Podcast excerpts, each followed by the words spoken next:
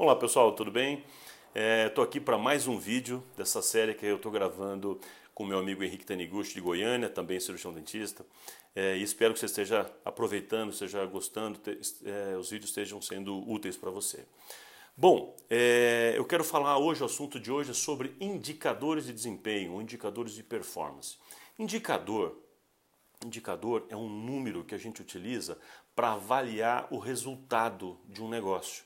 Então eu preciso saber se o meu negócio está indo bem ou não, se ele está avançando, se está de acordo com as metas, de acordo com os desempenhos que eu poderia é, obter, se, está, se esse número está de acordo com o mercado como um todo, enfim, são parâmetros. Eu costumo usar como exemplo de, de, de indicador, só para exemplificar, a velocidade de um carro.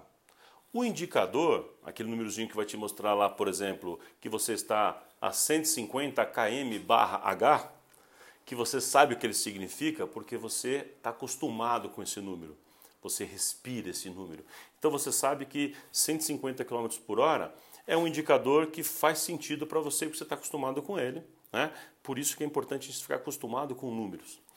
Mas a partir do momento que você tem esse número, o que, que ele representa para você quando você está dirigindo o carro? Você sabe a partir deste número, a informação está na sua cabeça, não está no número em si, que você está correndo o risco de um acidente, não é? 150 km por hora. Você sabe também que está correndo o risco de ser multado. Você sabe que está gastando mais combustível do que deveria porque você está acima de uma velocidade que geralmente, a maioria dos carros, boa parte dos carros, tem como, como ideal de consumo. Por outro lado, você sabe que naquela velocidade você vai chegar mais rápido ao seu destino, muito provavelmente. A menos que aconteça alguma coisa, seja parado para ser multado no caminho. Mas enfim, acho que eu consegui te mostrar a ideia. É, o número em si, ele não te diz nenhuma dessas coisas. O número em si não te diz se você vai chegar mais rápido. É a sua interpretação dele que te diz isso. Por isso que eu digo que é importante a gente estar acostumado com números. E a gestão da clínica é da mesma forma. A gente precisa destes números para fazer a gestão, para acompanhar, para ver se está dando certo ou não. Então, por exemplo, vou dar alguns números para vocês entenderem bem rapidamente. É, taxa de conversão de orçamento, ou TCO. O que, que é isso? É o aproveitamento de cada, de cada 10 avaliações que você faz, de cada 10 propostas de orçamento que você dá para um, os seus clientes, quantos você fecha? Você está fechando 5 de cada 10, 4 de cada 10, ou seja, 40%, 50% de aproveitamento? Ou está aproveitando muito mais? Por exemplo, um outro indicador fundamental para a gestão do negócio é lucratividade. Lucratividade é de toda a grana que entra no seu consultório, quanto sobra efetivamente de lucro? Quantos por cento? Isso chama-se lucratividade. É outro número fundamental para a gente ter e acompanhar e colocar metas sobre ele. Eu posso ter metas e acompanhar, devo acompanhar o custo hora, ou seja, quanto custa uma hora parada por cadeira né, que eu tenho, por cada sala clínica que eu tenho, quanto custa uma hora parada. Né? Eu, é um número fundamental. Eu não consigo precificar, por exemplo, sem isso, não consigo discutir com um convênio se eu não sei sequer quanto custa minha hora parada. E eu vejo diversos colegas sem, sem ter essa informação. Outro número fundamental é MCU, margem de contribuição unitária, que numa tradução simples seria o seguinte: quanto cada procedimento que você faz, cada um dá de lucro. E como é que a gente traduz esse número por hora? Né? Se eu só fizesse restaurações, quanto eu teria de lucro por hora? Se eu só fizesse profilaxia, se eu só fizesse implante, quanto dá isso de lucro por hora? É um número fundamental para a gente trabalhar com metas em cima disso. Né? Eu posso trabalhar com metas de ocupação, taxas de ocupação ou de ociosidade, que seria o, o reverso. Né? Quanto, quantas horas proporcionalmente eu estou ocupando de todo o potencial que eu tenho na clínica. Né? Se eu tenho, sei lá, é, 160 horas no mês para ocupar, e se eu estou ocupando 80 horas, eu estou com 50% só de ocupação. É, mas eu quero falar hoje, e rapidamente concluir isso, é, quero sugerir um, um, um, indicador, entre tantos outros que a gente tem, que, é, que a gente chama de faturamento bruto por PAC, ou por cadeira, por sala clínica. PAC é ponto de atendimento ao cliente, é um lugar onde gera receita. Qual tem sido o seu faturamento bruto por cadeira, por é, por sala clínica. Faturamento bruto é aquela receita, sabe? Aquele valor que entrou, efetivamente entrou. Não é o que você vendeu. Se você fechar um orçamento de 10 mil reais e parcelar em 10 vezes, vai entrar só mil, tá bom? Eu não estou falando então da venda, do valor fechado, mas o valor que efetivamente entrou no seu caixa. Então, qual o valor que, total que entrou no seu caixa dividido por cadeira? Se você tem três cadeiras e entrou 30 mil reais naquele mês, então estaria 10 mil reais por cadeira, ou 10 mil reais é, por PAC, né, como a gente costuma chamar. Bom, enfim, qual é este valor?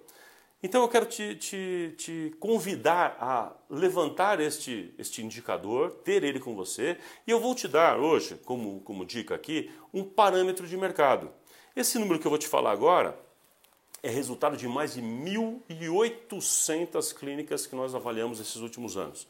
Tá? Então, avaliando clínicas de todos os perfis, no país inteiro, em todo o Brasil, clínicas de interior, de cidade pequena, de cidade grande, tudo, a gente encontra um padrão muito claro para esses resultados. E este padrão, eu vou te dizer qual é a grande, a imensa maioria, ó, 90, mais ou menos 90% das, das ocasiões, o valor vai ficar entre 19 mil reais e 32 mil reais, ok?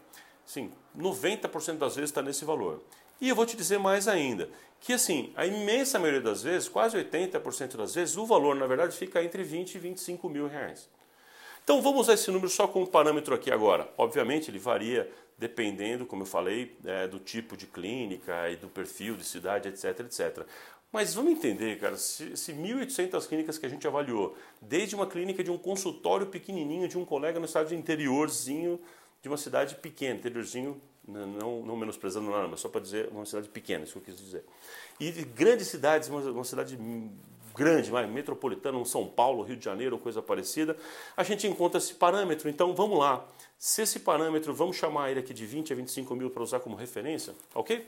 Para hoje, vamos usar esse número aí. Se, se você calcula o seu, identifica seu indicador e você está com algo em torno de 10 mil, tem alguma coisa errada. Ou você deve estar com baixa ocupação, ou está cobrando de uma forma errada, ou você tem algum problema de produtividade, provavelmente. Tem, tem, seria legal você diagnosticar melhor o que está acontecendo. Mas é importante entender isso, tá bom? O que é que está acontecendo aí? E ter isso como parâmetro. Agora, se você está com, sei lá, 40 mil reais, você está no, no nível já de exceção, né? É, 40 mil reais por cadeira, cada, cada cadeira, já é um número muito interessante para se obter e já é, como eu falei, é um número já fora da curva, fora do padrãozão da maioria. Ah, mas Plínio, eu conheço alguém aí que tem 100 mil reais por cadeira. Eu conheço vários, vários. Mas eu quero dizer para você isso como parâmetro de uma clínica, né? como eu falei, de um consultório, de, da realidade dos colegas pelo Brasil, tá bom? Então, em geral, um dentista pelo Brasil, uma clínica pelo Brasil, vai ter algo em torno de 20 a 25 mil por cadeira, né? E isso serve como um parâmetro. Então seria legal você conhecer os parâmetros do seu perfil e comparar com isso de alguma maneira, tá bom? Mas independente disso, procura fazer metas de acordo com o seu resultado. Se hoje você está com 10, Faz uma meta do que você precisa fazer para conseguir 12 ou 14 mil reais por cadeira por mês. E depois você, a hora que alcançar isso, faz um outro projeto, uma outra, uma outra meta para você alcançar 16 ou 18 e por aí vai. Independente do que o mercado está tá conseguindo ou não, faça a sua meta em cima de indicadores. E fica a dica tão fundamental aqui, né? Use números, use indicadores, porque assim você consegue fazer uma gestão mais inteligente. Tá bom? Feito o dado o recado aqui, eu te faço também um convite. Gostou dessa dica? Tem gostado das outras também? Então faz o seguinte, convida seus amigos, compartilha este vídeo aqui, marca seus amigos para a gente ter é, oportunidade de, de, de mostrar isso para outras pessoas também, tá? Vai ser super legal se a gente pudesse ver por aí qualquer hora e conversar sobre esses outros assuntos. Este e outros assuntos. Tá bom? Um grande abraço para você e a gente se vê por aí. Forte abraço.